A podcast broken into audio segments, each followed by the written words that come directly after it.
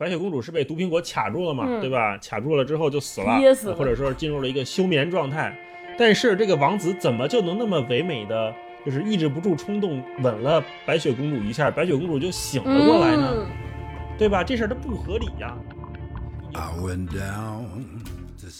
假如星光，你结婚，我跟大老师送你这么一故事，送了拉黑了。没错，他干对了。要是故事如果说拔高一下，盲目拔高一下有什么社会价值的话，就是不要吵到你的邻居，因为你不，因为你不知道你的邻居是谁。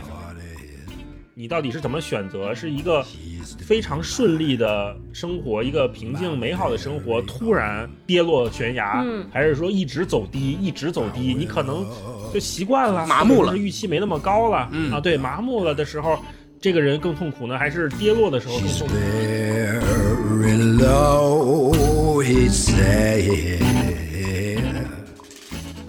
Hello，大家好，欢迎来到新一期的文化有限，我是大一。我是超哥，我是星光，大家好，嗯，今天我们这个节目赶着即将到来的万圣节跟大家见面啊，所以我们这一集也有一个新的小策划，想跟大家尝试一下。但是呢，是否能成功，我们三个也不确定。心里没底。对，有可能这期节目就听到这儿，因为后边垮了，我们就会剪掉。然后就是听到这儿，打完万圣节的招呼，说祝大家万圣节快乐，就关了，这个没有节目了。非常下期再见。了，就是吧？嗯，我们这一期想干一个什么事儿呢？是我们前面也在节目里面提过哈。呃，嗯我们想通过尼尔盖曼的这个短篇小说集来跟大家一起庆祝一下万圣节。他这个书呢叫做《烟与镜》，烟就是冒烟的烟，镜就是镜子的镜，这也是他书里面写一个意象吧，他一直很迷恋的一种意象啊。那他这个故事呢叫做《尼尔盖曼烟与镜》头皮发麻短篇故事集，嗯，这里面大概有 二十到三十个故事。我们三个呢，嗯就是分别啊，从这个书里面的前中后三部分里面各选了几个故事来想跟大家分享分享。没错所。以这一集呢，我们就不像以前那么展开聊这本书了，我们就以讲这个故事为主。那这个故事就像我们前面说的，我们每个人是准备了几个的，但是在节目里面最后大家能听到几个，我们也确实不确定。对，有可能就是大概率是一个也听不见，就讲一半讲不上去垮对了。，我们可以先从讲故事开始，讲完故事，要是时间还富裕哈，我们再聊聊这个准备故事的感受。这个真的太难了，太难了。嗯，嗯，哎，要不要先聊准备故事的感受？就是我怕万一垮了，你没有素材可剪了。那也行，那我们就先嗯说说各自准备这个讲这个故事之前、之中和这个昨晚做功课的感觉吧。超哥先来，哎，我先给大家讲一个关于故事的小故事。嗯，就是我们三个在群里边，大老师开始说，一开始在群里说啊，咱们这次就是开始讲故事，给我们分完故事。嗯，然后其我就我看这个故事，我还其实心里有点打鼓，我说这怎么讲？因为他的小说其实就是都是几就是华丽的，就是这个好小说的标准，结尾非常之猝不及防。我说我这怎么讲？然后但是我看他们俩都没有异议，我就觉得不行，我不能输，我不能提前说我不会。然后昨天晚上十点钟的时候，大老师在群里就是发了一句话说。哎呀，我觉得这个还是很难，嗯 很难，说有很有可能整段垮掉，然后我就放心了。我说哦，原来大家都是这样。大老师，你我想采访采访你，你是为什么觉得就是整会整段垮掉？你觉得难在哪儿？我昨天晚上我跟霹雳说，咱们今天这一集要以这么个形式来跟大家聊，然后霹雳就说。那你感觉怎么样？我说，哎呀，挺难的，好像有点不知道该怎么讲，就是讲长了也不是，讲短了也不是，也不能照书念。然后呢，嗯霹雳说，那你给我，你给我讲一个试试吧。然后我就说，那行，我给你试试。结果就垮的一塌糊涂，垮了。就首先是他没听明白我要讲一个什么东西，其次我自己讲的越讲越烦，我说这故事怎么还没讲完啊？最后就是匆匆收尾，嗯 就是最后这人死了，嗯就类似于这样就完了。我就想知道，那那你们俩在准备这个故事的时候，是不是也有这个感觉？我因为我不知道该怎么弄，我是写成提纲呢，还是写成逐字稿呢，还是怎么着？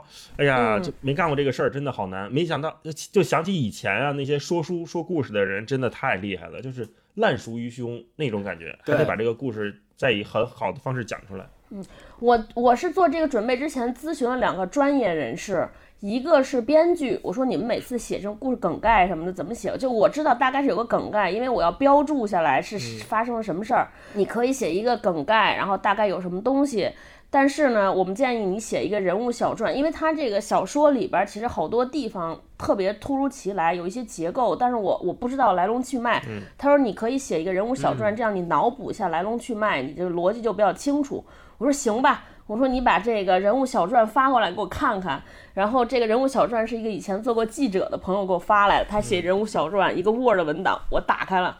我就是手机上划了一下，我就觉得还很长，关上。昨天晚上拿电脑打开，我先一看字符，两千三百五十个字，我都没看内容就把那个关了，然后就直接点文件删除，连连那个废纸篓我都清空了。我就说我不知道这个东西，因为就一想，我说得写完这些才能讲故事，我就觉得我应该就是彻底会垮掉，就是把这些都删了，假装没看见过，不知道有这些程序，不知道有这些程序，走不完这些程序，应该也可能不。不那么垮，就是不给自己增加焦虑。星光呢？好多我读的篇章里面，就是一看就是诗的那种体力，我就尽量避免讲那样的故事，因为一个诗在我看来就是你你能把它念出来，念的声情并茂，让大家有故事感就已经很不容易了，你还要把它画成自己的话写出来就更难，所以我就尽量挑那些不是诗的那个故事啊，一会儿试试看看能不能讲明白吧。我觉得讲明白可能都很难，更何况讲的大家引人入胜啊。嗯，超哥，对我我不知道你们俩准备的时候有没有经历过一个阶段，因为我们三个人是每个人先分了十个故事库，嗯，然后我就读，先，然后我就一一个往上看看这个，哎不行，这讲不了，过下一个，再过，再下一个，过下，然后十个都过完，说我操，这没有一个 可以。对对对，刚开始还庆幸说，哎呦这个是诗啊，不用仔细看了，反正也看不懂，过，然后发现，哎呀这个故事也不够了，哎呀，只是往回翻翻吧，嗯，是这样的。嗯，而且你说，对于讲故事的人来说，我有一个迷思，就是那些讲故事讲的特别好的人，他们是怎么把文本里面的描写的那些背景，比如说环境描写，比如说人与人之间的对话，他是怎么演绎出来的呢？他是讲还是不讲呢？他讲的多和少，这个很难拿捏。我有时候觉得不讲吧，哎，他那情节推进恰恰是让人家对话来推进的，那你是不是就得学这俩人在这里怎么对话？但是又感觉说好像给人讲故事不是这么讲的，但是，就很难。一会儿试试吧，不然 丧失了这个技能。行，我们就各自试试吧啊，朋友们，反正我们这集现在录了也有十分钟了，起码这个节目有十分钟啊。对，实在不行就是周二也挺忙的，大家就。得有一个周二上上班吧，工作 工作吧。这个周二就工作的时间多一些。我们开个头，大家回去自己可以读。对，那我们谁先开始呢？我们谁先提的谁先开始。沉默，那就我先提前开始，我先开始吧。我我抛砖引玉，那我第一个讲，肯定大家对我要求不会太高哈。我给大家讲的这个故事是来自这本书的最后一个故事，叫《白雪镜子和苹果》。那看这个名字呢，大家可能就能猜到了，这大概是一个什么主题的，因为它跟我们小时候听的那个故事非常的相像，它就是白雪公主的故事啊。坏了，我有点紧张了，因为我看大老师说这个前言之前一直看屏幕，我就觉得应该是有稿，我没有写。哎呦，我这个稿我今天早上临时写的，写了一半儿，所以后半段可能垮掉。来，我们开始啊。那为什么这么说呢？因为就是看名字就说，哎，这不是白雪公主的故事吗？但是。尼尔·盖曼写的接下来的这个故事，跟我们所认识到的那个格林童话里的白雪公主，或者看迪士尼电影里面那个白雪公主都是不一样的啊。那这个故事是白雪公主的继母，就是那个坏皇后来讲的，所以接下来是以皇后的视角来讲这个故事。那我们都知道白雪公主的这个继母，她是一个女巫，但是这个女巫呢，她在。早年间啊，她没有那么神奇，也没有我们看到动画片里的那么邪恶。就是我们现在其实知道，当年很多中世纪的那种猎巫行动，那些欧洲的那些行为，其实都是对女性的一种迫害，对吧？所以在这里面，我们叫她女巫，她并不是一个坏角色。那故事就是这么开始的啊。嗯，很久很久以前，在女巫还很年轻的时候，她非常漂亮。那时候呢，她已经知道自己有一些魔力，或者说有一点点智慧了。因为她可以从，比如水塘啊，可以从镜子啊，或者从一些玻璃的碎片里面看到一些凝固的瞬间，那个瞬间就被村民们认为说啊，那你可以占卜未来，或者是你可以帮助我。但是她只是能看到，她并不能改变任何事情。那他在他的村子里面也是一个非常善良、愿意帮助别人的人。他可以通过他的这点小能力啊，帮助村民找找走丢的马呀，帮哪个村里的姑娘、女士找找他们丢了的耳环啊什么的，就干干这些事儿。有一天早上。这个年轻的女巫在森林里玩儿，他就看见一个骑着高头大马的人啊，非常英俊，来到他面前，就问女巫说：“哎，你叫什么名字啊？你长这么好看，你跟我走吧。”那那这就是一个例行的招妃纳妾的环节啊。这个人就是国王。嗯那这个国王确实也挺帅的。跟我走吧。那那那那，我们这是个万圣节节目啊，曲艺节目，曲艺节目天亮就出发。这个人就是国王，这个国王很帅，就是胡子呢也是古铜色的，然后头发是金色的，眼睛是蓝色的，啊，他这个形容还特别美，说像秋天的天空，可能就跟秋天北京没有风的天空差不多啊，刮大风天的天空差不多。然后皮肤也是有充足的日晒，就是现在我们说那种特别流行的小麦色啊，哎，对小麦色啊，这时候要注意啊，就特别帅这时候国王的形象很健康，对不对？就是一个很健硕的男子。嗯，我们这里先按下不表，继续说哈。那这个国王有了命令，自然是没有人能够违抗的。女巫这个年轻的女巫就跟着国王搬到了他的城堡里面。那到了城堡里边，这个女巫发现，哎，不对劲呢，这国王不是单身啊，怎么还有孩子呀？我靠，被骗婚了。因为 因为女巫看到了国王的女儿，那就是我们熟悉的白雪公主。这个时候，白雪公主呢嗯只有五岁，但是又往墙上一看，说：“哎，这还挂一大画儿。原来白雪公主的这个生母啊已经去世了，他们是把这个生母的这个画像挂在了城堡里面。但是这个年轻的女巫就发现说：“哎，好像有点不对劲，说这个这个生母怎么跟白雪公主看着气质完全不一样呢？”然后慢慢，他也听见佣人们在私下就窃窃私语，说谁都不知道这个白雪公主啊到底是怎么来的。说这个白雪公主的性格非常的古怪，跟原来的这个皇后啊，这个就跟纯元皇后似的吧，可能是跟纯元皇后的性格是一点都不像啊，不是一个待人接物特别善良的人。还有人传说就更狠，说这个白雪公主出生的时候就把自己母亲给杀死了。这个杀死不是我们以为的那个难产导致的母亲的死亡，哎，不是难产，到底是怎么回事儿？但是没人敢说。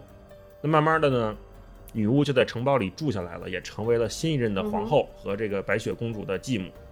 女巫发现她平时就得一块儿过来呀，对不对？这一大家子，但是这个白雪公主从来不跟他们一块儿吃饭，啊，皇后也不知道这个白雪公主到底在这个城堡里的什么地方吃东西。深居简出，白天基本上看不见这孩子，但是晚上却能在城堡里面听到小孩子跑来跑去的声音。我夜行动物这就有点万圣节的感觉了。哎，那这个跟所有进了城堡里的女人一样啊，这个女巫或者说这个皇后，她也是国王发泄欲望的工具之一。平常呢是很无聊的，只有国王召唤她、召见她，她才能去见国王。然后嗯，就就很无聊啊，她每天晚上也在屋里不知道干啥呢。就搬到城堡几个月之后的有一个晚上啊，这个白雪公主来到了她的房间。他们俩很少见面，说实在的，对吧？他他跟白雪公主也不熟，白雪公主一小孩儿是吧？平时这玩那玩的，他也不太管。来到房间之后，在这个烛光下呀，皇后就看见白雪公主显得特别的苍白，眼睛也很漆黑，头发也漆黑，嗯但是嘴唇却特别的红。这是鬼呀！白雪公主就冲她笑了一笑，这一笑不要紧，她发现白雪公主的这两颗虎牙呀也特别的尖。那皇后就问了，说你怎么来我这儿了，是吧？咱俩平时也不熟啊。白雪公主就说，我饿了。那小朋友嘛，是吧？就很很直接。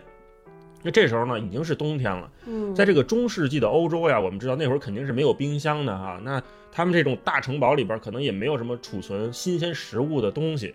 他们冬天吃什么呢？他们吃是那种晾晒好的苹果干儿。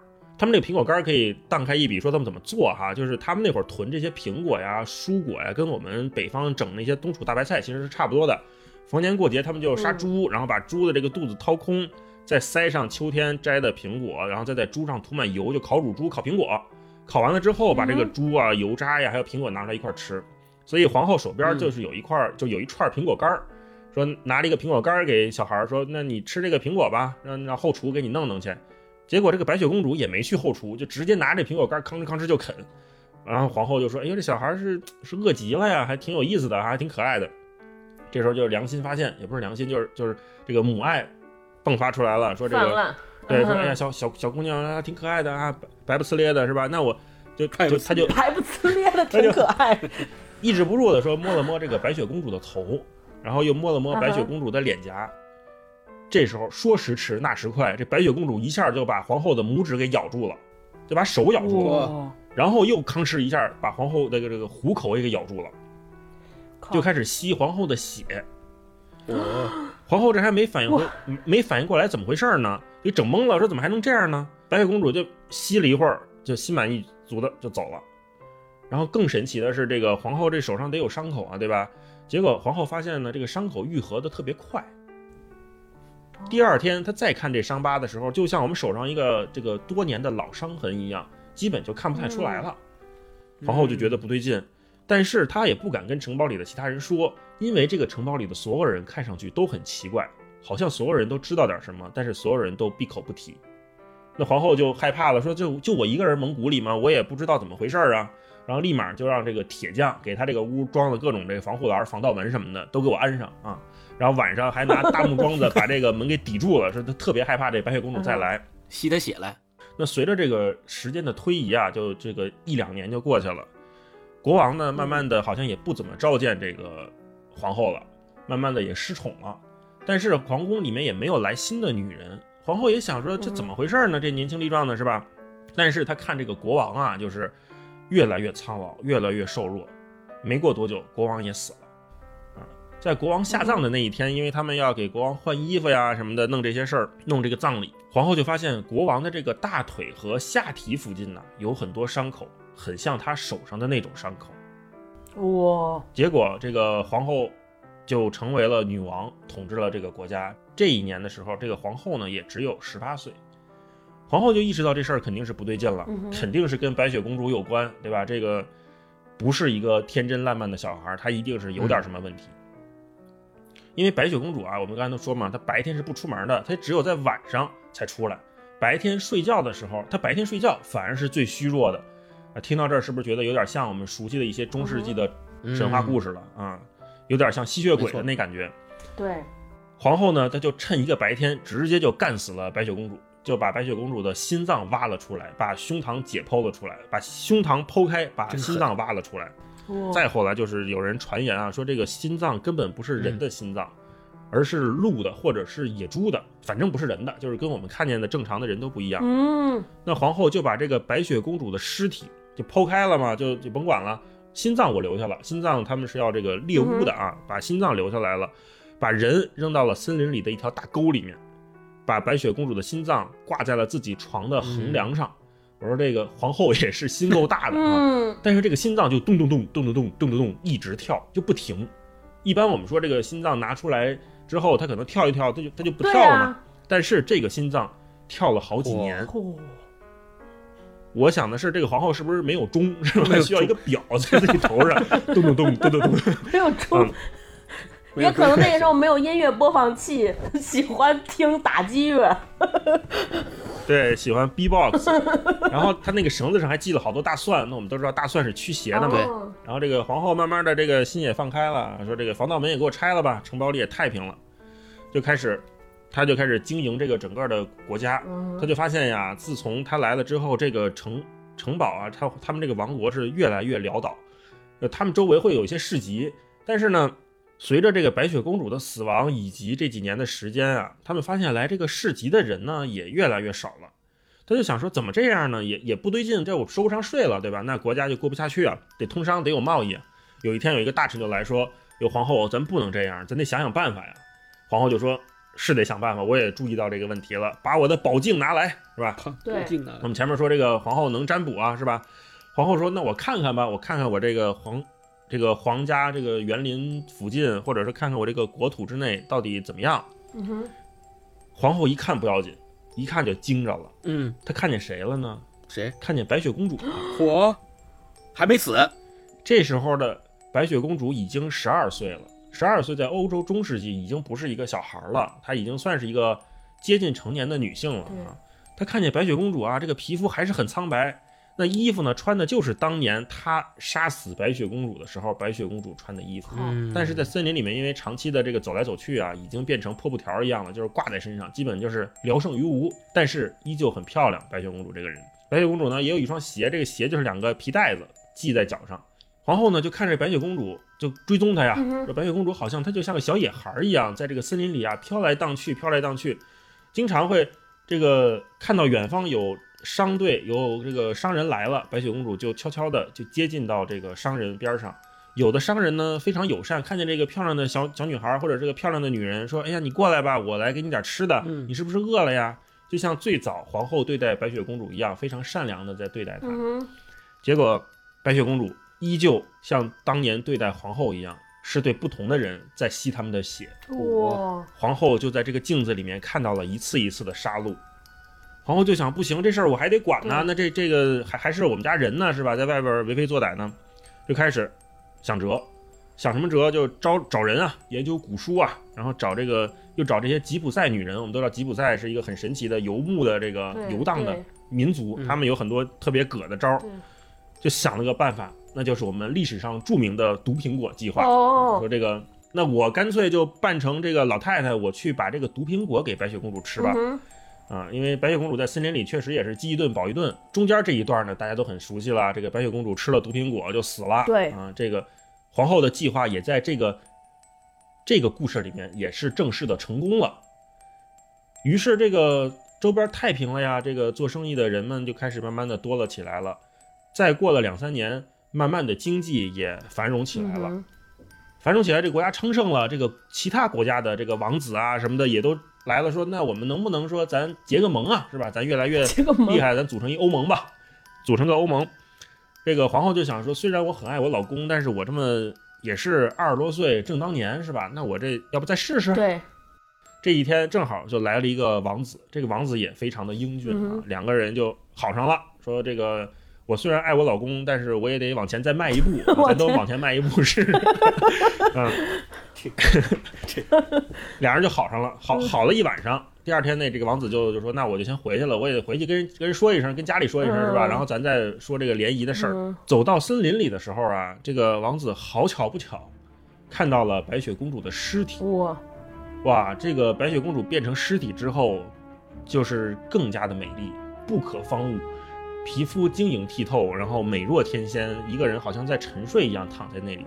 王子就没把持住，按这个原文啊，原文说，我看看这是怎么讲的啊？做了一些苟且之事嘛，对着对着尸体，我的妈呀，口味都，这么重吗原文说的？是，一双手搬开压在他尸体上的那些石英玻璃，那双手轻轻抚摸他冰冷的脸颊，移动他冰冷的胳膊。王子惊喜地发现这具尸体还很新鲜柔软。他把那块苹果从喉咙里摇出来了吗？还是他撞击那冰冷的尸体时，他缓缓睁开了眼睛？他是否张开嘴？鲜红的嘴唇张开，黄色的利齿扎进他黝黑的脖子。嗯，血包含着生命的血，顺着他的喉咙流下，冲走了那块毒苹果和皇后的毒药。计划又失败了，啊，当然了，这段是皇后后来对脑补的，她也没看见，她只能想象。那皇后在梦到或者是她想象完了这一段之后，她发现她头顶上的这个心脏啊，又开始咚咚咚嗯咚咚咚开始跳动又重新复活。啊，嗯，又重新复活了。隔了两天，就有人来敲这个皇后的门了，说：“这个母亲大人是我呀，我回来了。哇，原来是白雪公主带着王子回来了，说：“母上大人，我跟王子我们情投意合，我们要喜结连理了，你祝福我们吧。”这时候，这个母亲看到王子的面容啊，也不如她第一次见到王子时候那么红润了，有点像她当年的这个前夫嗯啊，前夫哥也是这个面容枯槁啊，可能也是被彩阴补阳了，对，眼睛也是很暗淡，嗯也再也没有那种宝石一般的眼神了啊。白雪公主就跟王子一起进到了皇后的房间里面，皇后这时候已经吓呆了。哦，而且这个王子是带着队伍来的，这个是人家也是国家的元首啊，是吧？人家是有有军队的，带着部队来的。白雪公主一下就进来，把皇后头顶上的这个心脏，绳子嗯，心脏给揪下来了，把大蒜大蒜这么多年也都干了，一点一点效用也没有了哈。她就拿着这个砰砰砰砰砰的心脏，开始塞到了自己的胸膛里面。他把自己的胸膛扒开，流着血，他也不怕疼，把心脏又塞了回去。这个皇后看着白雪公主把这个这些事儿都做了，她也知道这个大势已去啊。同时呢，这个国家里面就开始流传起了关于皇后的一个恶毒的传说。嗯就是皇后觊觎白雪公主的美貌，嗯，把白雪公主的父亲杀死了呃，把白雪公主害死了。白雪公主在野外的地方只能靠七个小矮人的帮助活了下来。哦在有一天，当这个皇后贼心不死的时候，还使用毒苹果计划来把白雪公主想要害死，嗯，最后还是被王子救活了。这个故事就开始在王国里面慢慢的流传开了。哇，皇后这个人呢，她已经处境非常不堪了。最后这一段是皇后的自述啊，她说：“下着雪，他们扛着我，我被绑了起来，关进了宫殿底下的一座石牢里。整个秋天我都在那里。今天他们带我离开牢房，把我身上的破烂衣服扒掉，把身上的污秽洗干净，然后把我身上的毛发全部剃掉。接着他们给我涂满鹅油。他们抓着我的手，另外两个人抓着我的腿，完全没有遮掩，四肢伸展着，在寒冷中穿过冬季的人群。他们把我带到这座窑炉旁，我啊要给他烤了非，常熟悉的，对，这就是我们非常熟悉的那一套荡妇羞辱。嗯我们看《全游》里面也有那个瑟西皇后，对吧？对她在失去权力之后就被人剃掉所有的毛发，然后光着身子游街。嗯，他们关上了窑炉的门，这里越来越热，外面的人开始唱歌、欢呼、敲打壁炉。白雪公主没有笑，没有嘲讽，没有说话，她没有冷笑，也没有转头，只是看着我。有那么一瞬间，我看到自己的影子映在他的眼中，一切就结束了。嗯，嗯，嗯，这就是我给大家带来的第一个故事，也可能是唯一的一个故事，因为其他两个我都没有写稿。哎呀。可以了，有一个故事，现在我们这个节目时长就至少可以够半个小时了。嚯，咱们是为了撑时长是吧？对 对对，你们俩听完这个故事有什么感觉？听完大一讲的这个故事，我就觉得整个小时候读的《白雪公主》被颠覆了。呃，好像我们小的时候读的故事，原来它的故事后面的故事是大一讲的这个，就实际上嗯公主和公主的后妈这俩人互相害对方，反正你说哪个人是好人，俩人都不太是好人，但是嗯出于不同的目的吧，互相害对方。尤其是刚才大一讲到的，公主的后妈杀了公主两次。对，两次都把他杀，第一次把他心脏剖出来了，第二次又让他吃毒苹果，就是为了置他于死地。但是没想到最后白雪公主成功复仇归来，而且是借助吻醒她的那个王子的力量，成功复仇归来，把那个公主后妈驱逐了。然后最最经典的，我觉得恰恰是最后她编造了一套谣言，而我们听到的白雪公主的故事就是这套谣言。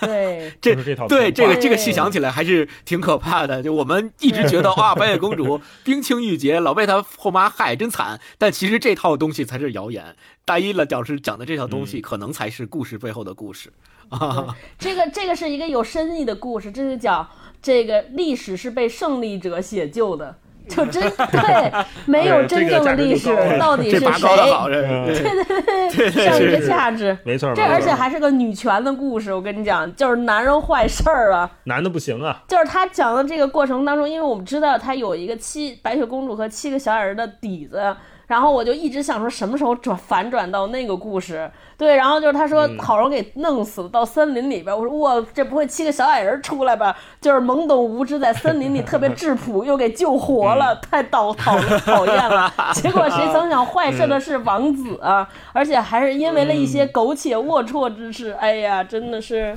嗯，你说说到这儿，我看这个故事，我在想，以前我们看这个格林童话说这个白雪公主是被毒苹果卡住了嘛，嗯对吧？卡住了之后就死了，噎死了或者说进入了一个休眠状态。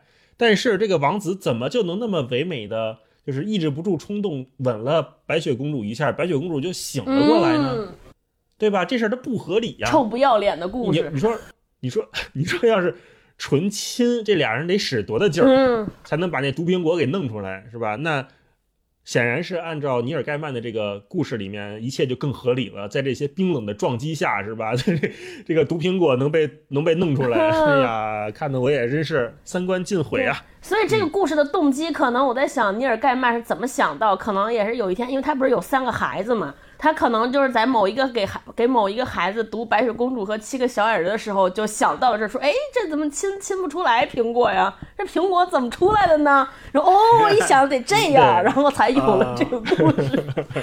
他写了一个颠覆版的童话故事，未成年人不宜收听啊！颠覆版的童话故事，结果颠覆到成人童话那儿去了，根本就不适合给孩子讲，要不然你怎么给人解释啊？是是，嗯，对，说到这儿，很多人以为尼尔盖曼是一个童书作家。我想，如果真的是这么认为，那给孩子买真是买错了，千万别给孩子看这个。那我就先分享到这儿，下一个故事谁来？你们二位？星光来吧，我来吧看星光读的时候一直看书，感觉做了很多功课，没没有，我怕他忘了。来，对我我我也怕我自己忘了。对，嗯，我现在给大家讲一个，呃，也许是不久以后将发生在未来的故事。嗯，呃，这个很符合尼尔盖曼作为科幻小说作家的一个身份。呃，这个故事讲述的是在未来有一个叫拉吉特的科学家，他是一个研究生物化学、基因学的科学家，他研究出了一种新的技术。这种技术特别厉害，可以治愈人类长久以来无法治愈的疾病，就是癌症。那它能治什么癌症呢？几乎所有的癌症，他的发明的这个方法都有用。所以，当他这个方法发明出来以后，毫无意外的获得了诺贝尔奖，同时哦获得了很多的推广，就是大家开始把它做成一种药，然后所有的人都注射这种药。他最开始的时候呢，拿这个药是给那些医院里面。已经得了癌症、濒临死亡的人身上去试，这个是必经的过程，人体实验。然后他就发现了一个特别特别奇怪的现象，就是他把那个药打到了参与实验的那个人身体内之后，这个人他所有身上的癌症都消失了，但是他最后还是死了，他是因为肺炎死的。就他同时除了癌症之外还有其他的病，所以就证明了这个药呢，它对癌症的治愈效果是特别的好，但是它治不了别的病。然后于是呢，从那个时候开始，大家就觉得，哎，癌症可以治愈了，那我们这个是吧，寿命无敌了。然后好多人就开始，尤其是得癌的那些人，开始注射他的这个药。后来又随着岁月的推进，就渐渐渐渐渐渐发现，又有特别奇怪的现象发生，就是所有注射过他的这个药的人，他们的身体都会发生一种变化。这个变化说起来很有意思，什么变化呢？就是所有注射过这个药的人，他们的性别都会发生转换。这种转换还不性转了，还不是单向的转换，这种转换是可以自由控制的转换。哦，乱码，就是，比如今天晚上一个注射过他的药的人从癌症里恢复了，成跟跟正常人一样，身上无灾无病的。他平时上班的时候是一个男性，然后下班之后他要参加一个夜店的 party，他要穿的特别漂亮，他就可以选择注射这个药，把自己变成女性。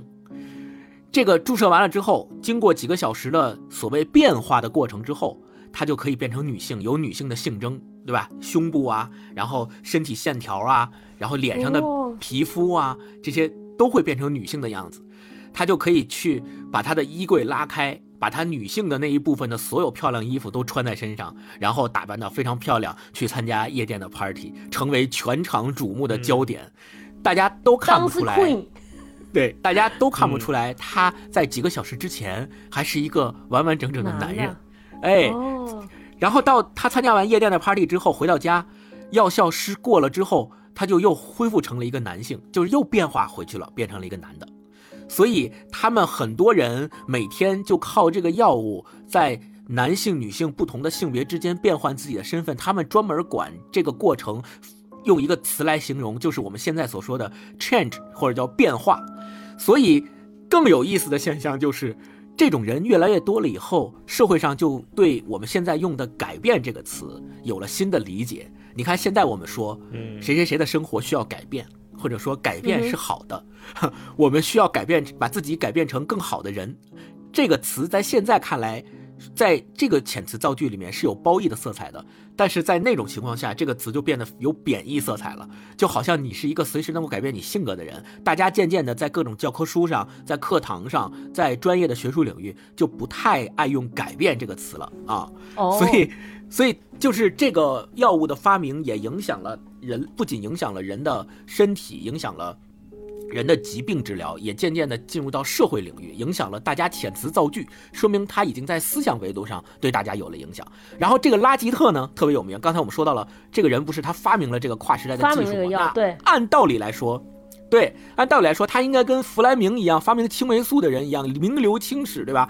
但是没有，大家都沉溺于去进行改变，就是大家都沉溺于去进行改变自己的身体结构，改变自己的性别，而且这个药在后期，呃，又发现了新的效果，就是有一部分用这个药的人，他的寿命会无限的延长，或者换句话说，就是他会阻止他的衰老进程。我，这不是太上老君吗？哇，就比如说有一百个人，仙丹，对，就有一百个人用了这个药，可能其中有五十个人，或者可能其中有三十个人，就他的衰老过程不会再进行了，就停止衰老啊，然后剩下的人还能继续衰老。你想想啊，就是对于哇，这个药太好了。这些人而言，他又能随心所欲地改变自己的性别，又能停止衰老，那他就变成啥了？性转长命百岁盲盒，这个社会有了这样的人之后，哇，那其他那些正常人没打这些药的人，他怎么办？对吧？所以亏了。没错儿，所以这个时候随着这个现象的出现，就有了一种新的社会思潮，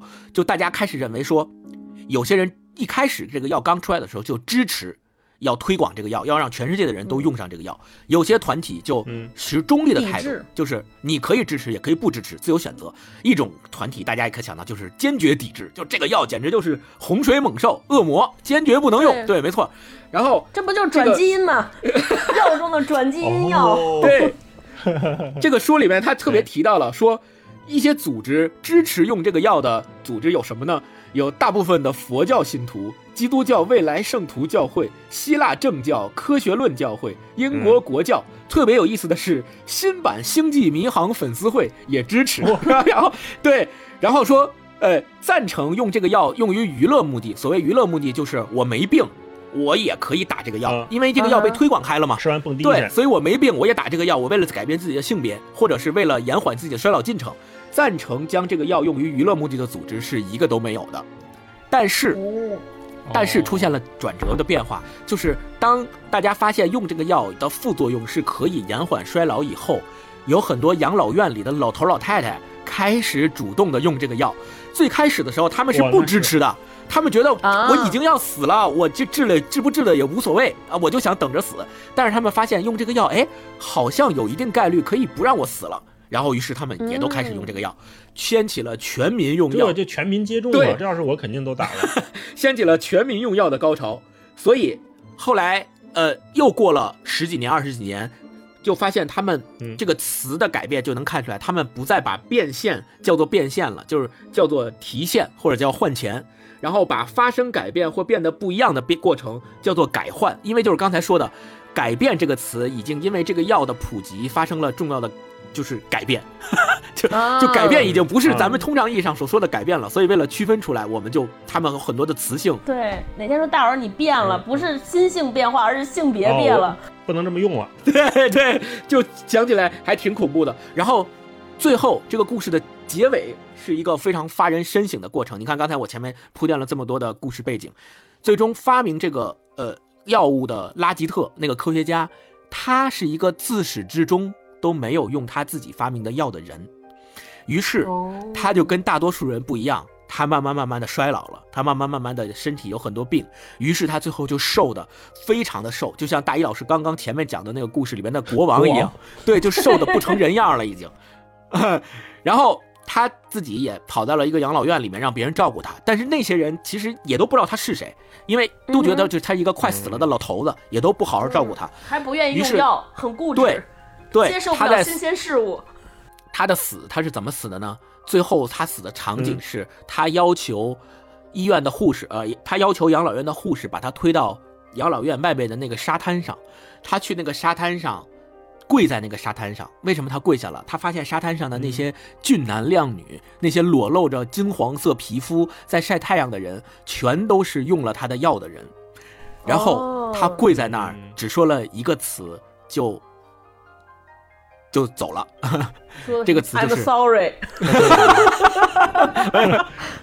这个词就是嗯。Angel、天使。啊，然后他就走了。哦，所以啊，最后这个什么意思呢嗯？他是觉得自己造了一个天堂出来是吗？那些人都像天使一般美丽。不是他，我觉得他有两个意思。第一个意思是他确实认为这些人因为用了药以后长生不老了，并且能够永远保持容颜的美丽，还能随便转换性别。于是他们本身是人，但是他们具备了天使一样的能力，所以他们成为了一种新的哦人类，或者叫新新人类，天像天使一样的人类。哦但是他自己为什么坚持一生都不用，并且且最后是老死的呢？我恰恰认为他对他自己发明的这个药后来还是有很多反思的，但是他没有办法阻止这个趋势了。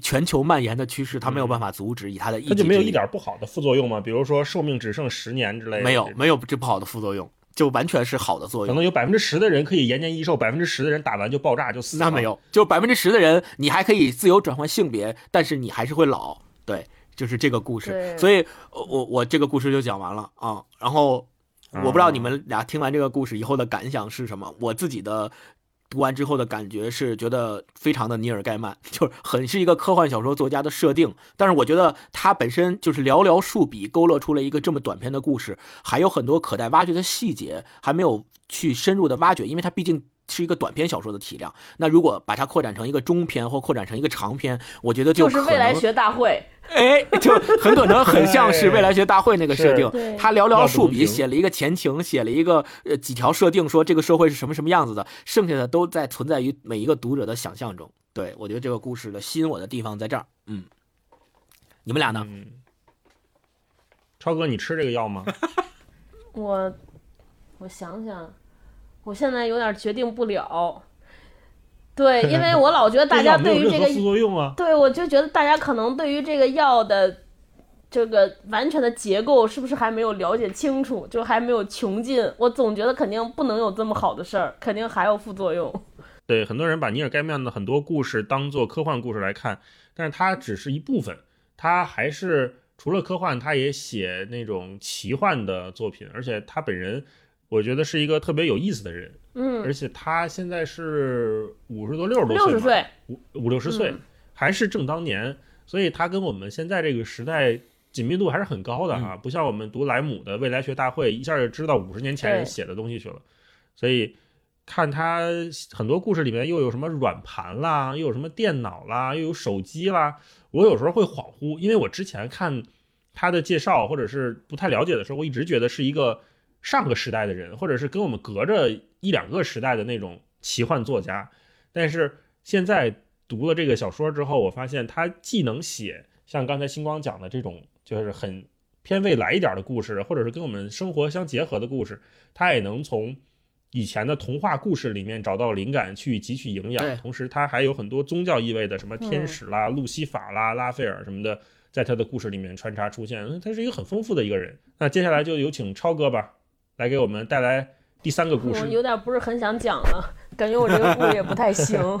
对，来，我我我这个故事它其实是，哎，我发现咱们三个人选的故事跟咱们三个人的平时的人设还挺符合的，就喜欢聊的东西。哦，对，大老师那个就是故事，它是就是特别的启程，就是他的那个特别飞，就是这种想象力很多。然后星光选的是科幻，我这个就是婚姻和家庭故事，左手的泥啊，右手的泥，人到中年。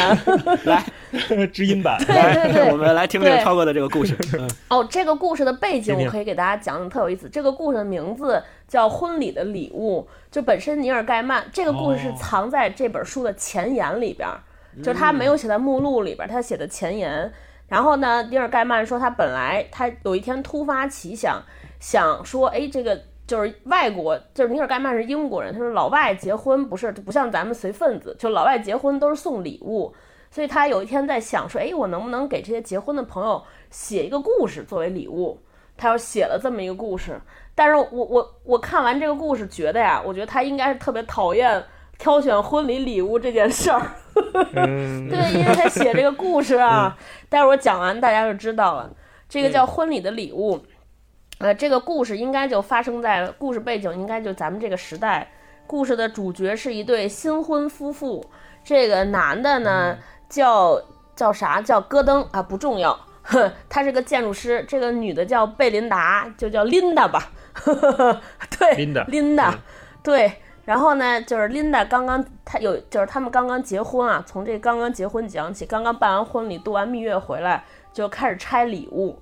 然后那个也是根据这个外国的习俗，他得一边拆礼物，然后给大家写感谢信。哎，拆着拆着拆着，突然就发现了一个棕色的信封。哎，这个也没有什么署名，他俩还猜呢，说哎这是什么？这男的还说呢，哎这会不会是支票？就是说有人随份子 想份子钱对想挺好。啊然后打开一看，然后呢，发现是一个一个故事，就是就是是一个一封信。这些信里边呢，它其实就我们可以理解成是一个新闻，就有点像刊登在这个报纸上的一个新闻婚讯。这个故事大大概这个纸上写的就是，哎呀，就是某年某月某日。有一个在哪哪哪儿有一对夫妇结婚了，那这个结婚的夫妇就是拆信的这个主人，就是琳达和戈登。琳达和戈登对，说啊这个婚礼，对对对，然后这个婚礼 办得非常完整，非常圆满。这个男的是怎么样？就是简单记录一下这个婚礼的过程，然后说哎这个男的呃非常英，男方男的英俊潇洒，女的就是漂亮大方，一双美丽的大眼睛，辫子粗又长，粗又长，对 对对。就是写特好，来龙去脉。叫小芳 是吧？林娜就是小芳，回了村儿之后就叫小芳。对，然后那个俩人说：“哎呀，这个太好了，说这谁呀？这么有心呐，太棒了。”但是这个又没有署名，信封上又没有名字。这个男的说：“哎，这也挺好，说送了一个这么贴心的礼物。更贴心的是，他也没有署名，咱也不用回信写感谢信了，这写太多了，也不想写了，特好。”然后说他们俩就把这放好，就是。压在箱子底下，放在一个特别珍贵的位置。说，哎呀，什么时候咱们拿出来回看一下？有一个人帮我们做了一个 video，就有点像 video，哈，记录了咱们结婚的那个盛况。放家里了。对，然后呢，就是结完婚，日子就过去了。就是过了两年，两年之后呢，这两个人过上了幸福的生活。然后这个女的，女的就怀孕了，然后生了孩子。刚生了孩子之后，这个女女的她妈就来了，就是娘，就是这个丈母娘，就。琳达他妈来了，也就是戈登的丈母娘来了，然后就是陪陪闺女坐月子吧。坐月子的时候就是带小孩儿什么的，挺累的。然后这个闲暇之余，这个琳达就给他妈就看，开始看说，哎，你看我婚礼收到什么礼物啊？就把这封信拿出来了，想要给他妈显摆一下，说你看，就是我们有多厉害的朋友，还给我们写一故事。他就是准备给他妈看，但是拆开信封之后，他先看了一眼，哎，看完之后他就脸色就变了，他说赶紧就合上装起来了。他妈说：“哎，怎么了？你不是给我看那个吗？”琳达说：“哎，别看了，别看了，没什么，没什么意思。说这肯定是这个戈登又跟我开这些无聊的玩笑，就合起来了。这是什么玩笑呢？就是说他发现信的内容就变了，不是那封信了。这个信纸上就写的内容就是说，哎，说这对夫妻，这对夫妻呀，就两年结婚两年之后，丈夫呢就是这个呃有外遇，对。”说这对对，先是他他就说这个这个结婚之后呢，就是他们结婚之后过了两年，这个琳达呢，就这个小芳说被狗咬了，伤得很重，而且脸上因为被狗咬了，还咬在脸上，脸上留了一个大疤大大大疤痕，又丑又疼。然后这个妻子呢，心里受到了重创，对吧？一个姣好的面容，漂亮的就脸被毁坏了，心里有创痛，而且确实伤口也很疼。然后妻子就开始酗酒，然后整个家庭就走上了一个。特别破败的局面，对吧？对，就是变成信上写成了这个内容了，就就哎，就相当于写了另一个版本的故事。这个琳达看完之后就特生气，然后就，但是这一天就过，也没跟他妈说写的是什么。晚上回来之后，这丈夫回来了，俩人就看孩子呀什么的，然后俩人就说，这琳达就说说那个说你你这人也真是怎么这么没溜呢？就翻译一下，人也太没溜了。说你是觉得还你是不是觉得你做那事儿还挺有意思？我跟你说太无聊，一点都不好玩。她丈夫说啥呀？怎么就不好玩？说那信是不是你给换了？谁让你换的？说你快把那之前那纸拿出来，哪儿了？我得给给我妈看了，你知道，差点吓着老太太。这个这丈夫就被问的莫名其妙，说我没有啊。对，然后这个妻子就把纸拿出来说：“你看，这是这是不是你干的？”这男的就说：“哎呀，说不知道啊，不是我弄的。你看这字也不是我写的呀。”然后他们俩就说：“我靠，这是谁的恶作剧？说这肯定是有谁知道了这个事儿，把咱们这张纸啊偷偷给换了。”然后呢，他们俩就那是不是写信这人干的呢？对，他说，但是这谁写的呢？对吧？咱们家里也没来人啊。他俩就在猜想说这是谁弄的，然后就开始诅咒这个，就是就骂这人说，哎，这些人真是太讨厌了，对吧？说说咱咱媳妇儿说把它扔了吧，他就老公就说这把扔了吧，多不吉利啊。他说不行，咱们留着，得做个罪，咱们得做个证据，万一哪天揪出来这个人，就告诉他就得得留证据，说你看这人你做多讨厌，对吧？不是编排人俩人吗？这人。对，然后这个事儿就又又过去了，就这事儿就过去，然后他们俩人小夫妻的日子继续过过过，又过了几年呢，就是这个这个又又大概又过了两年吧，这个这个琳达又生了这个二胎，对，嗯。然后这个丈夫呢也开始就是又就是到了三十多岁，人到就是到了中层，事业各方面就开始往上走，然后呢成了这个嗯。建筑公司的一个合伙人，然后就俩人也搬了新家，又开始新的生活。然后有一天呢，这个丈夫有一天晚上出差去了。妻子呢没事儿干，说又干点啥，就开始收拾这些屋子呀。突然间又找出这封信来了，啊，又找出这封信来了。然后打开之后，他说：“我看看这怎么回事呢？我再研究研究这事儿。”打开一看，发现信的内容又变了。这个时候信里边又写了一个故事，就还是主角还是他们俩。这个信里边写的呢，就是说这个这个孩子其实第二个孩子没有，就流产了，孩子怀孕五个月就流产了，流产了呢，然后这时候他已经生了对，就是他的生活是这样，然后故事里写的是另一个他们版的生活，就是另一个版本的还在编排人生活家，就是还在瞎对，就瞎胡说，这个，瞎编排。对对对对，说这个孩子也没保住，五个月流产，这个妻子这个酗酒就更厉害了。然后呢，丈夫丈夫一看这个妻子，丈夫也不爱回家，对吧？家里这么乌漆麻黑的，这个氛围也不好。嗯然后丈夫呢，就跟还跟自己公司的合伙人搞上了，而这个合伙人呢，这女的就是又又老又丑，还有点神经质，啊，劈腿，反正就是特那个生活过得特特破败，而且这个家庭基本上就散了。哎呀，哎这个她看完就特别震惊恐慌，但是呢，她就没跟她丈夫说，她就怕她丈夫担心，她说：“哎，算了，别给丈夫添乱了，工作也挺忙的。”这个事儿她就偷偷藏在心里边儿。结果呢，过了几个月呢，就是这个丈母娘生病了，她就回娘家照顾她妈去了。然后她她这个丈夫回来就开始看信了。这丈夫好像无意中从某一个角落收拾东西或者找点东西，哎，又发现这个信封了。丈夫可能是想打开说把这个东西撕了吧，别给我媳妇儿添乱，一个人在家看着也够怕的。不吉利。对，结果打开一看呢，丈夫又看到另一个版本的故事，也是哦，跟他看跟他媳妇儿看的又不一样了。这个他媳妇儿他，而且这个而且是随着时间的推移又往下走了。他媳妇看到说是丈夫出轨了，她丈夫读到的信的时候就已经是出轨被人抓包，而且就是职场情场双失败，就是公司也垮了。然后呢，他很爱这个就是劈腿这女的，但这女的呢就不想和他结婚，所以就是在这个出轨无疾而终。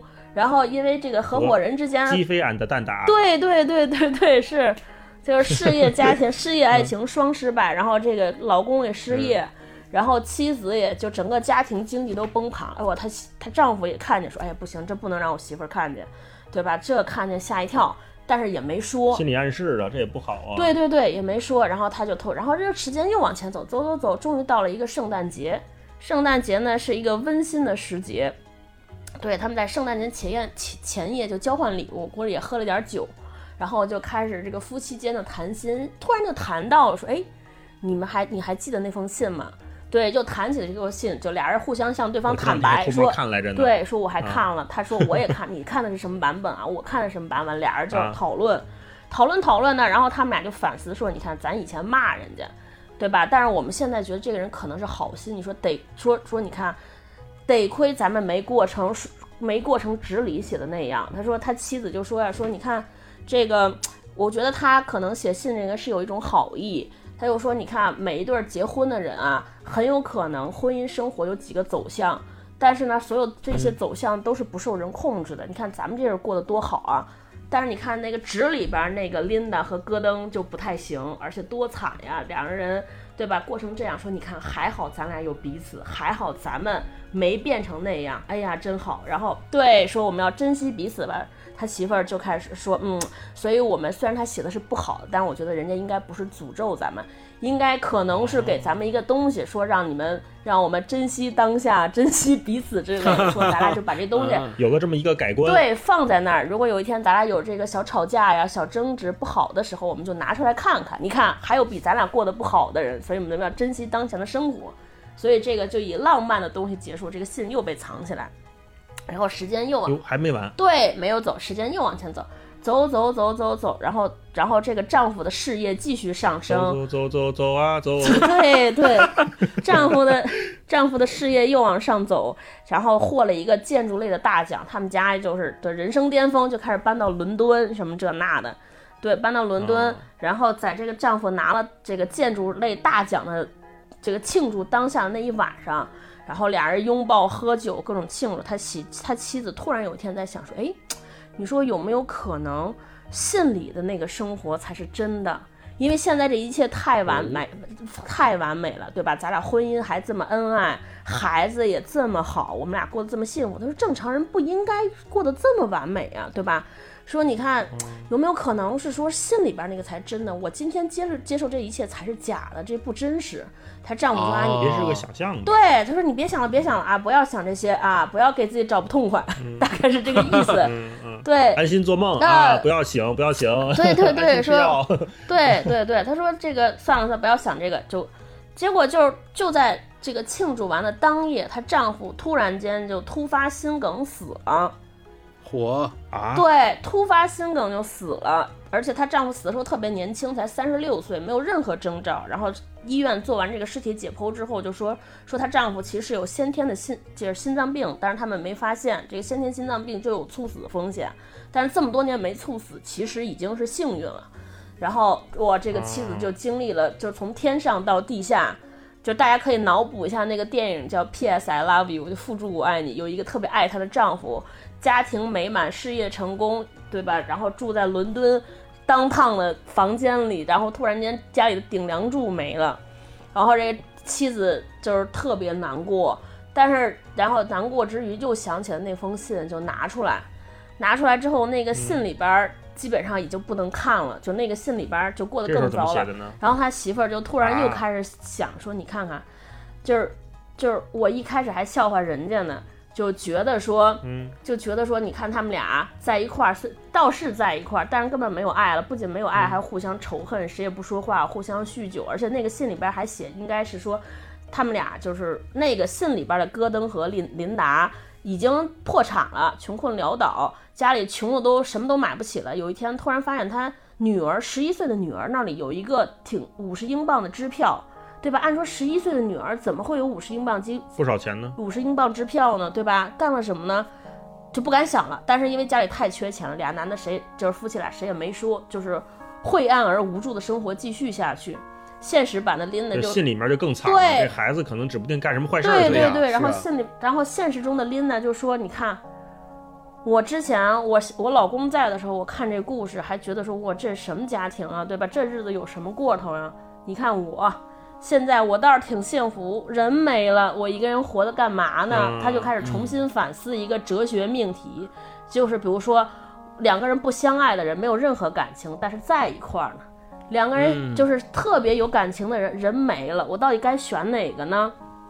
对，他就开始在选，然后故事的结尾就是他就是把这个信揉烂扔在面前的那个壁炉里边了，撕烂扔在壁炉里边生就是升腾起来，然后嗯对结尾那句话就是他希望说我的脸上开赶紧开始长出斑痕，因为对这是结尾，就是其实。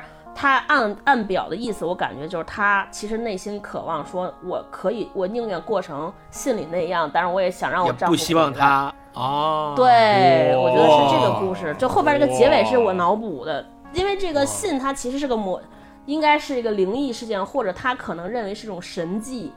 嗯，以前呢，夫妻认为说，你看他们过得不好，咱可别像那样，我们珍惜生活。后来他突然换一个角度看，可能人家那样也行，打打闹闹的，虽然没有感情，但人在呀、对，就是这么个故事。哦嗯，嗯，哇，哇，这么看这个故事劲儿挺大。超哥讲的这个故事，前面我还以为是一个什么预言的故事，然后两个人拆开那个信就过成了信里那样的，结果发现啊。没、对没有是两个平行的世界就共同发展，结果最后面临的一个呃就是。特别艰难的选择，到底是选择爱人继续留在自己身边，还是选择过一个看似呃平静的、没比那个信里面过得好的生活啊？这个还真是后来这个结尾还是挺有爱的，我觉得，嗯。嗯，哎，我给你们俩提个问题，因为我前面说了一个背景，就是这个作者其实他写这个故事是想把它作为一个婚礼的礼物送给结婚的朋友，他但是他最后写完了也没送。你们脑补一下，假如这样吧，没送是干对了。对，假如星光你结婚，我跟大老师送你一故事，嗯，那那那如果如果我没有看尼尔盖曼这篇小说之前，我可能还挺新鲜的。我要是看了尼尔盖曼这篇小说，我的思维就被他固化了，我可能就会觉得，哎，这个这个故事写的要么要么就是有预言，要么就是跟我的生活完全不是一样的平行的世界的。嗯，就是你觉得送你这个送你这个故事的人是希望你从这个故事里边悟出点啥呢？啊，这个好难啊！我我是我是觉得可能会，嗯，它它它既可以当成是对现有生活的一种反照，也可以当成是对现有生活的一种引导，就看你怎么看这件事儿了。你看，最终你讲的这个故事里面的那个女主角，我觉得她一开始的时候是把这件事儿当成是恶作剧或者是一种诅咒，就她觉得你是不是看我们生活的太幸福了，于是你开始编排我们，然后诅咒我们，想让我们过得像信里一样惨。但是后来她发现。她自己的真实生活和信里的生活到底哪个更惨？她已经分辨不出来了，因为她她的丈夫都已经去世了，离开她了。于是她觉得这种痛苦反而她更不能接受，所所以就是在这两种感情里面撕扯。呃，我觉得首先我觉得。谁要能写这么一个好的故事送给我，我就已经 觉得很好了，我愿意接受，我我愿意接受啊我愿意像故事里的主人公一样留留着，然后时不时的两三年、三五年打开看一看，看看我跟这个信里面的故事是不是重合啊，然后对可以引导自己啊哈。嗯，大老师呢？我可能在看第一次的时候，我就跟霹雳把这东西烧了，太不吉利了。对，我我现在我越到活到现在，我越不想知道未来即将发生的事儿。哦啊，不想预测未来我。以为你会说越活到现在越迷信了呢。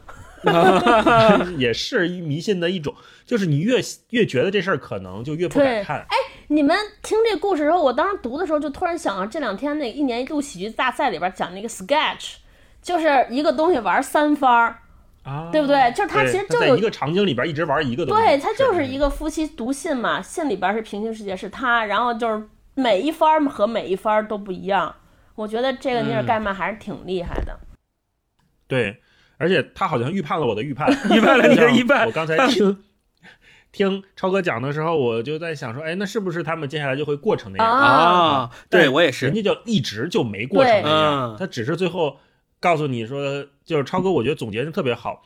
我听完故事的时候，我还在想说他在说什么，但是真的是说你到底是怎么选择，是一个非常顺利的生活，一个平静美好的生活，突然跌落悬崖，嗯。还是说一直走低，一直走低，你可能就习惯了，麻木了。预期没那么高了，嗯。啊，对，麻木了的时候，这个人更痛苦呢，还是跌落的时候就更痛苦呢？他好像是在讨论这么一个东西啊，这么一看、嗯啊，故事深了。我自己看的时候，我觉得他可能对于爱情是那种，就是我自己还是有倾向，可能加了我自己的情感。我觉得他其实想说一个问题，就是在一起才是是不是才是最好的事儿？就是只要相爱在一起，就是你有两种选择，一种是像电光火石般的爱情，特别绚烂，像烟花一样特别灿烂，但是转瞬即逝，很短暂，就像她的丈夫和她的生活美好的生活一样，三十六年就结束了，但是每一天都充满爱意，甜度很高。还有一种是像后边那种，就是特别差，但是就是一直在一起，就是到底该怎么选择？嗯，好呗，那么咱再来一轮，我感觉应该只能够讲两个故事了，是不是？对，那我接下来再跟大家讲一个稍微短一点的故事啊。前面那两个故事，前面这三个故事，我们三个讲的都比较长。嗯，下面这个故事的名字啊，叫做“我们可以给你批发价”。哦，这是一个关于即将到来的双十一购物的故事。嗯、我们这个主人公啊，叫做彼得·品特。从各方面看呢，他都是一个很现代的人。嗯那他有一个特点，就是他特别爱讨价还价，哼，啊，特别喜欢砍价，嗯、跟人跟人砍价，嗯我老占点便宜什么的。懂了，啊，那有一天呢，他这个品特他在他们公司上班儿，然后发现呀，他的这个女朋友好像正在跟别的一个男的鬼混，哦，但是他这个发现呀，他只是也只是看到两个人在比较亲密的聊天或者是就是聊得比较热络吧。啊，并没有看到一些特别实锤的证据，也不是说什么抓奸在床啊，这些都没有啊。他就想说，得这个女的是不是对我有点不忠？对，就这个小种子啊，就在这儿埋下了。然后呢，因为他正想向他这个女朋友啊求婚，所以这事儿就让他更有点儿纠结，说我那我这临门一脚了是吧？这这个这个女生到底是不是喜欢我呀？我到底能不能跟她相守一辈子呀？嗯，彻夜未眠，就就一宿啊翻来覆去，就叫遮罗，嗯遮遮罗罗遮罗去的跟那儿嗯晃哲罗，嗯结果到第二天早上，他就下了一个非常重大的决定啊，说我们做了一个艰难的决定，他决定干掉那个男人。嚯，呃，爱情就是让男人失去理智啊，这个书里是这么写的啊，爱情让男人失去理智，怎么干掉呢？因为品特呢，他是一个非常非常普通的人啊，就像我们平时呃我们三个一样，你也就日常就上下班是吧？你也没有什么接触到什么杀手啊、刺客呀、忍者啊这方面，也没有这个资源是吧？认认识不到这些人。他说那怎么办呢？他就开始在星期六的下午，他就找来了我们说那个电话黄页本啊，就相当于吧，在百度上就乱乱搜，在百度上搜，他就说看有没有这个 C 打头的，有没有刺客呀、条目没有啊，搜搜 S 有没有杀手啊，也没有，然后搜 X 有没有凶手啊，也没有，都被屏蔽了黄页翻翻翻翻翻。都没有，那你肯定的，那黄页本上不能印什么杀手联系电话谁谁谁啊。但是他就仔细看啊，就翻翻翻翻翻到了一个分类，叫做消除虫害。啊，他说：“哎，这个好像有点沾边儿哈，就跟那个我们看《绝命毒师》似的，老白是吧？他化学老师是不是也能干点违法乱纪的制毒的事儿啊？消除虫害。嗯然后他仔细一看啊，这里边写的很有意思了。他说，消除虫害的广告里边写明了，说消灭的对象可以是野鼠、家鼠、跳蚤、蟑螂、兔子、蛾子各种鼠患，以及非常令人厌恶的不需要的哺乳动物。嚯，他一说，哎，这事儿好像能能能有联儿啊，有的干能杀能，你能杀哺乳动物，非常厌恶还令人不需要的，那我打个电话试试吧。情敌然后也是那不就是情敌吗？对，对，情敌也是非常厌恶的 不需要的哺乳动物啊，没错，没毛病。啊，底下还写专业老字号，留了一个电话号码。那品特就说：“那我试试吧，反正有枣没枣打三竿子嘛，就打打。”然后那边电话嘟嘟嘟，然后这时候呢，电话正在嘟嘟嘟的时候还没接起来啊。品特就想说：“哎呀，我我真要干这事儿吗？如果对方是个空号，要是没人接，那我这事儿就算了，啊是吧？那那就是老天不需要，不想让我这么干。”正这么想呢，那边咔嗒接起来了，说：“哎，你好，我们这边是这个除虫公司，您有什么需要吗？”那个品特就他也很谨慎，说他肯定不能自报家门啊，说这我是品特，我要杀一人，这事儿不就留下证据了吗？他先试探的问别人说：“哎，你们那儿说能处理这哺乳动物多大的能处理啊？”那边说取决于您需要处理多大的，啊，哇，这太合适了。你要多少就要你要多少就这样的一个啊。嗯，要多少有多少，有多少要多少。对，你要多少有多少，有多少我要多少啊！俩人就就就就聊起来了。他说，品特就问说，那一个人行不行？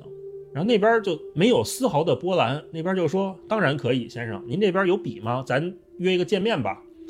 品特说这这事儿就这么还要见面，还要见面说那个啊！今晚八点，请您去一个哪哪哪儿的一个，比如三里屯儿脏驴酒吧，您卷一份儿《北京晚报》在手里头，然后您把有字儿的那那一页，就是有《北京晚报》那一页，您朝外，到时候我我们员工就能联系上您了。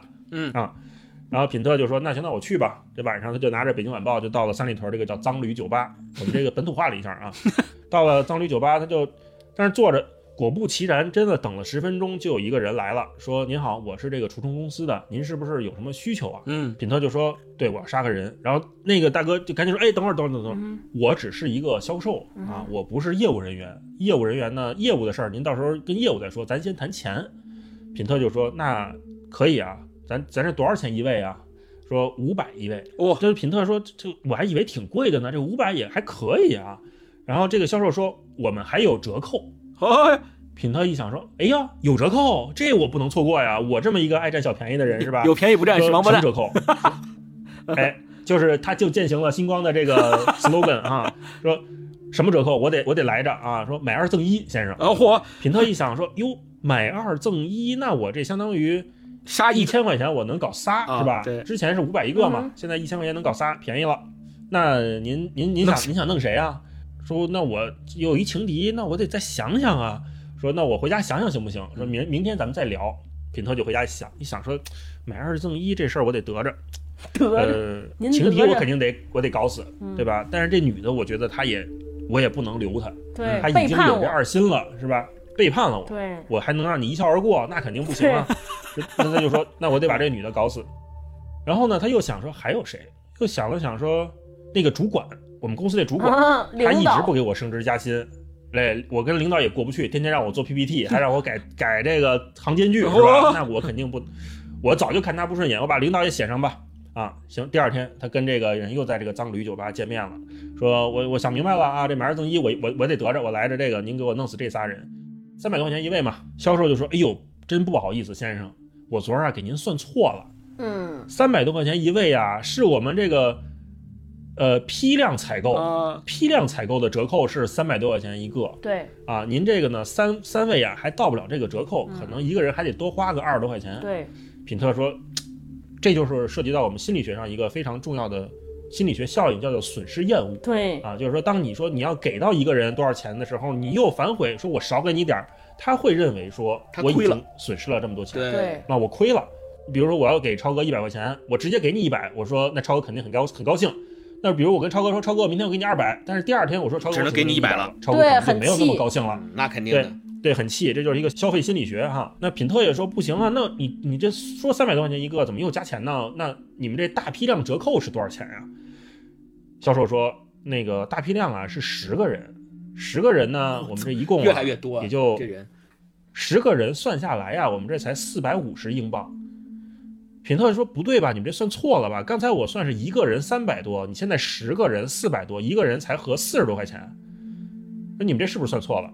销售说啊，先生，我们没算错，我们这是大订单啊，有利润，因为我们公司这员工啊，闲着也是闲着，我们也得提升一下他们的这个业务能力，所以我们一直等着人来下单 啊。这个理由我给满分儿。品特说说说这这我行啊，这十个人，那我回去再想想吧。就一晚上又回去想，就开始编号啊，把这几个本来要弄死的弄死了，然后就开始想说，哎呀，还有谁？突然想想，哎，好像上学的时候啊，有一个物理老师老黑的我，黑的我叫什么来着？好像我也想不起，我想不起来了。我就写这个某某学校中学物理老师啊，接下来把这个跟他不对付的同事啊，这个对他不友善的店员，甚至还有小时候欺负过他的一个男孩，他都写上了。这就是《死亡笔记》呀！这个 我去，对，哎，说对了，嗯有点像嗯啊。然后想到最后一个人的时候啊，他想呃还有谁？这隔壁公寓嗯，这隔壁邻居有一有一个大姐养狗，太烦了，天天叫啊，我要把他们也弄死，就把这个大姐跟这狗也写上了。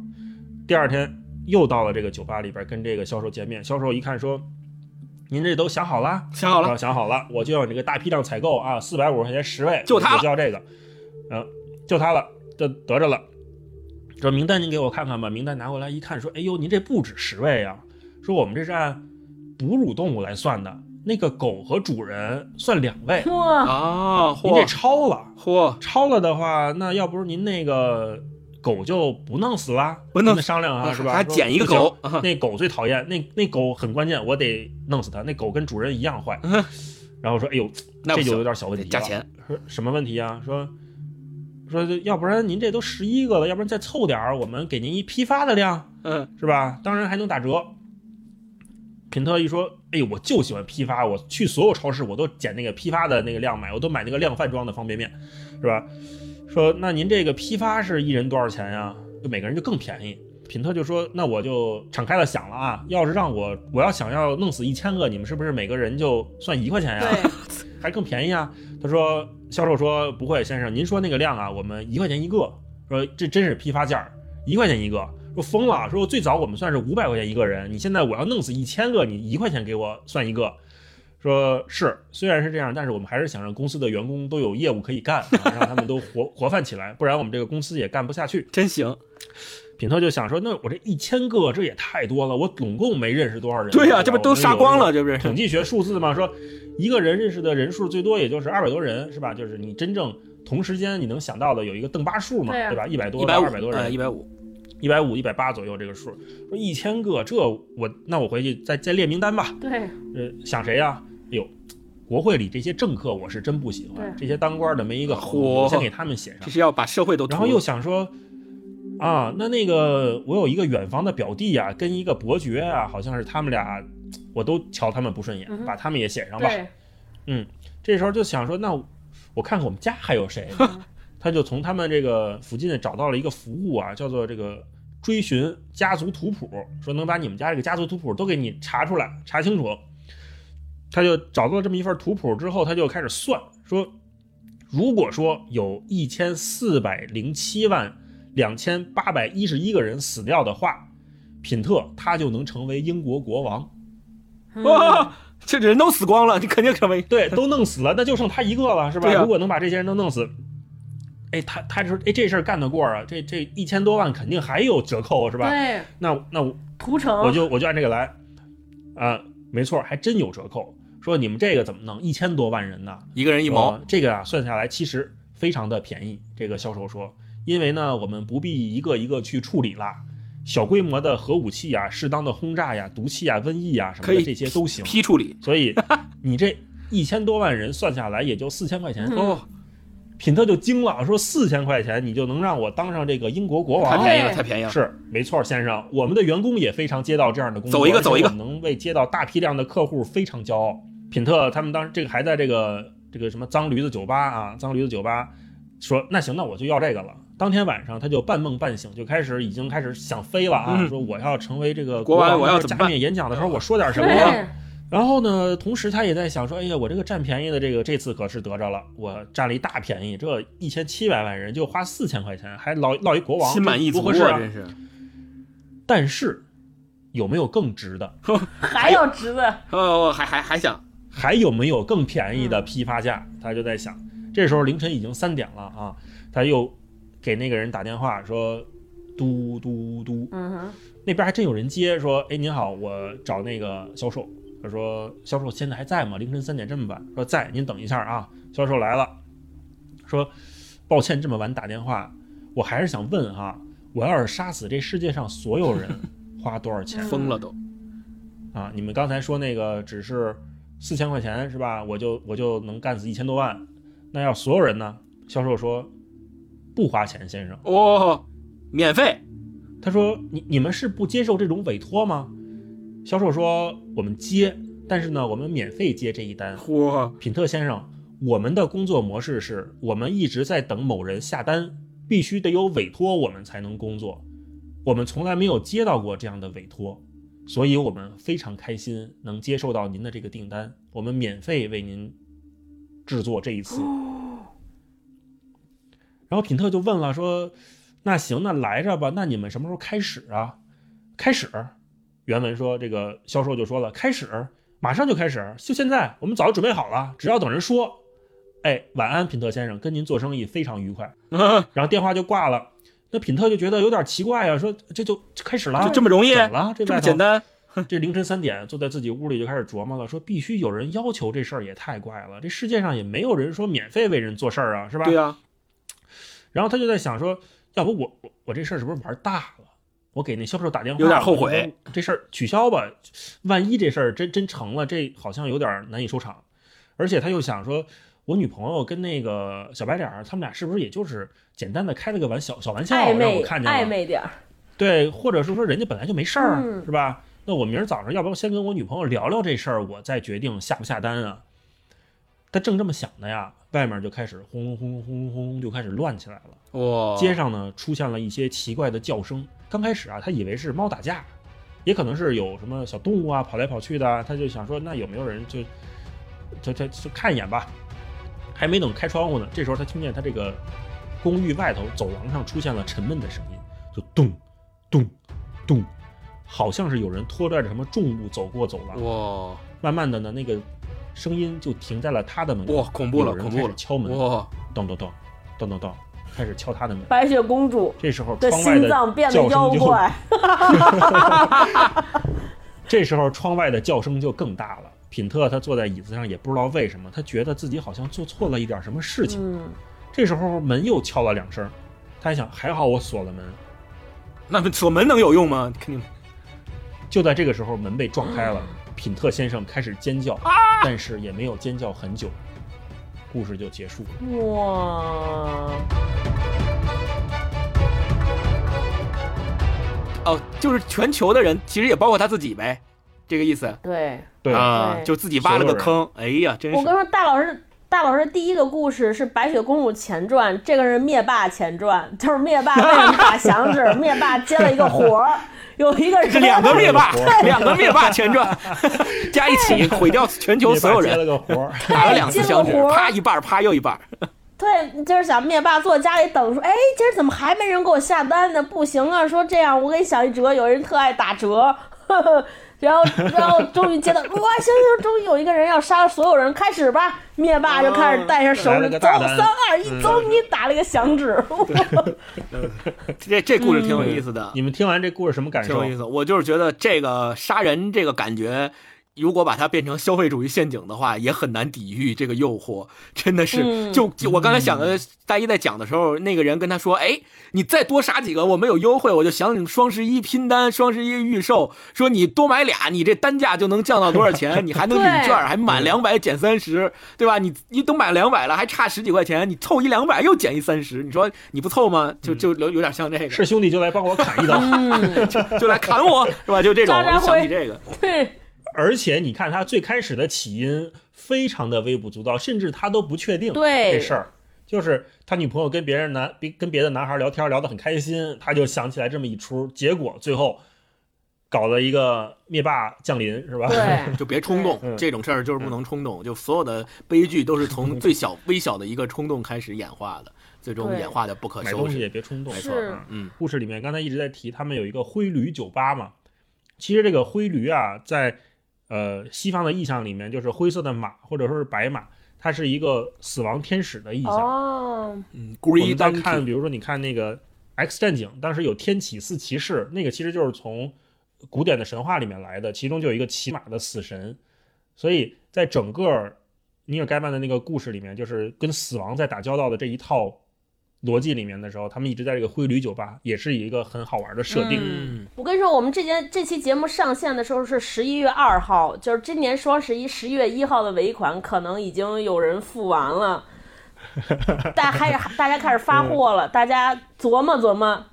对，听完我们这期节目，听完大老师讲这个故事，打开淘宝。看看你那些购物车里的东西，哪些是不问问自己，我真的需要吗？然后清一清，退一退，真的不买。问问自己哪些是就是。对，不买省百分百，哪些是批发价来的？是是是，这是一个双十一的故事。大老师之所以要把这个故事讲完，是有深意的。我跟你说，哎，好，真是让你拔高了，我都没想到还有这个深意。好，接下来继续往下啊。我最后再讲一个我觉得特别好的一个，是刚才前面说的用诗的体力写的不太好变成故事的，嗯，我试着用非常简单的话，看看能不能把把这个故事概括一下啊。这个故事的名字叫《湾狼》，海湾的湾，呃，狼人的狼。他讲述的就是一个叫塔尔伯特的狼人，被一个黑帮老大雇他来帮他调查一桩案子。是一个什么样的案子呢？就这黑帮老大在当地特别的呃跋扈，然后警察也不管他，因为他跟警察之间有秘密交易嘛，利益输送。他每天晚上他都会组织一帮俊男靓女在当地的海滩边上去开盛大的 party。但是突然有一天，他就发现夜里的时候，不知道从哪儿来的一帮子不知道也不知道是什么东西，就会进他的 party 大开杀戒，把他参加 party 的那些贵宾杀的七零八落。这个七零八落是真的七零八落，什么头被扯掉了，对，什么胳膊腿都飞了，满地都是血块啦这类的人体组织之类这种，反正听得特别惨。当时他就觉得一定是有别的黑帮要黑吃黑要弄他。所以他就想找一个侦探帮他查查，其实他也想找一个保安集团，保把他保护起来，不再让这种事儿发生。于是他百般打探之下，就发现说有人给他推荐这个塔尔伯特特别厉害啊，你一定要找他。他就去找塔尔伯特了，说：“哎，来给我把这事儿办了，我就想知道是谁干的，并且如果他下次再来，你得帮我把他弄死，对吧？” 然后说：“行，好，那然后塔尔伯特就接了这一单子。他是怎么接的呢？三天以后，呃，那个。”黑帮老大气急败坏的来找他，说：“你的人呢？我我我老子花了钱，你的人呢？每天晚上就看就看一个大狗，他妈天天站在沙滩上等着。你的人呢？呃，对，大狗。文章里写的就是大狗，因为那塔尔伯特他就是狼人嘛，他每天到晚上他就变成狼，然后在沙滩上等着，帮他守护着。如果一旦有什么东西来了，或者有什么人来了，他就能上去把他们干死。他就是狼人，他战斗力强嘛，所以他他也不需要什么帮手。”但人家黑帮老大不知道啊，以为他是一个黑帮雇一些雇佣军来给他站岗呢，所以就说老子花了钱了，你的人你的钱都给花到哪去了？就每天对，每天就看一大狗在沙滩上趴着，你的人呢？特别有意思。然后那个人，那个塔尔伯特也不解释，就说你放心吧，只要他下次来，我肯定帮你把这事儿干得漂漂亮亮的。结果嗯，到了第四天晚上，终于凶手出现了。凶手是什么人呢？是从海里来的，不是人，哟，它是一个类似于克苏鲁似的一个大章鱼似的东西。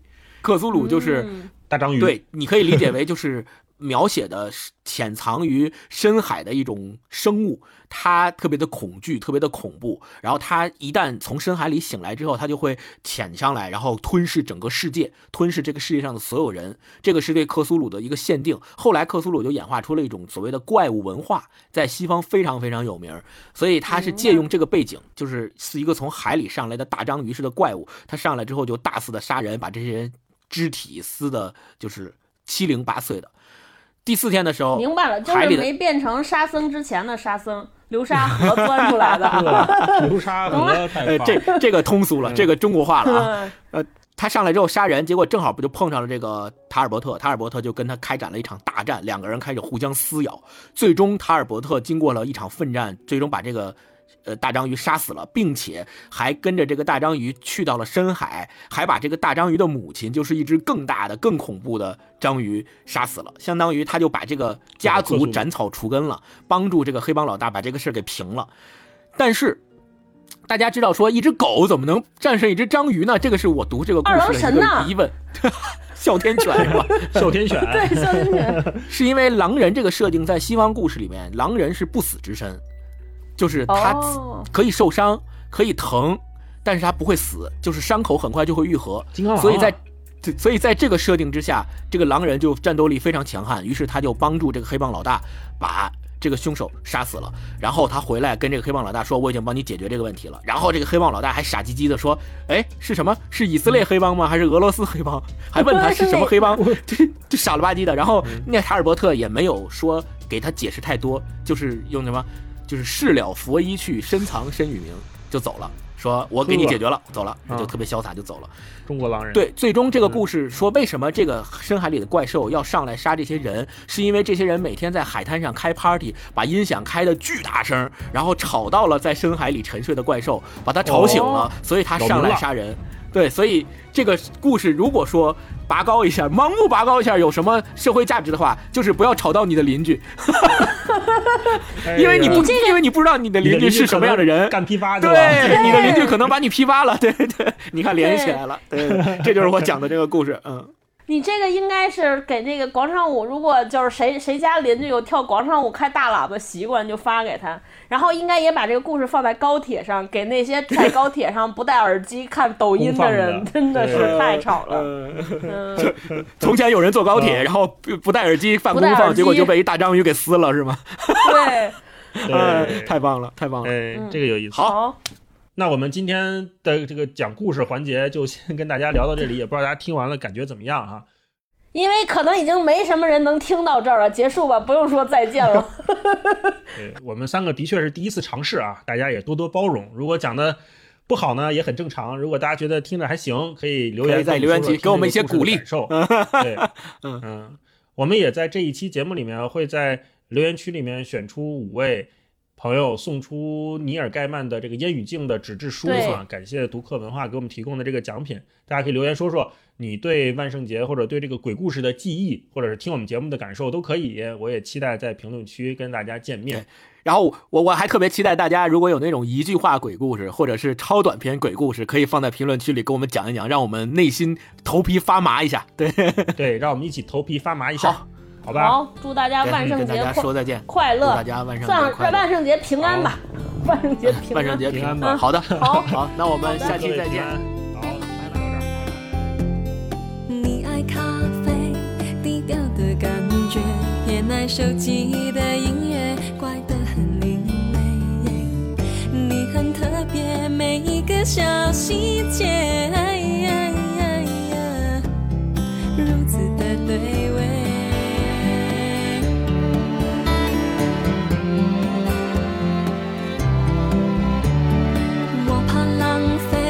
情绪的错觉讨厌自己像刺猬小心的防备我很反对为失恋掉眼泪哎哎哎哎离你远一些。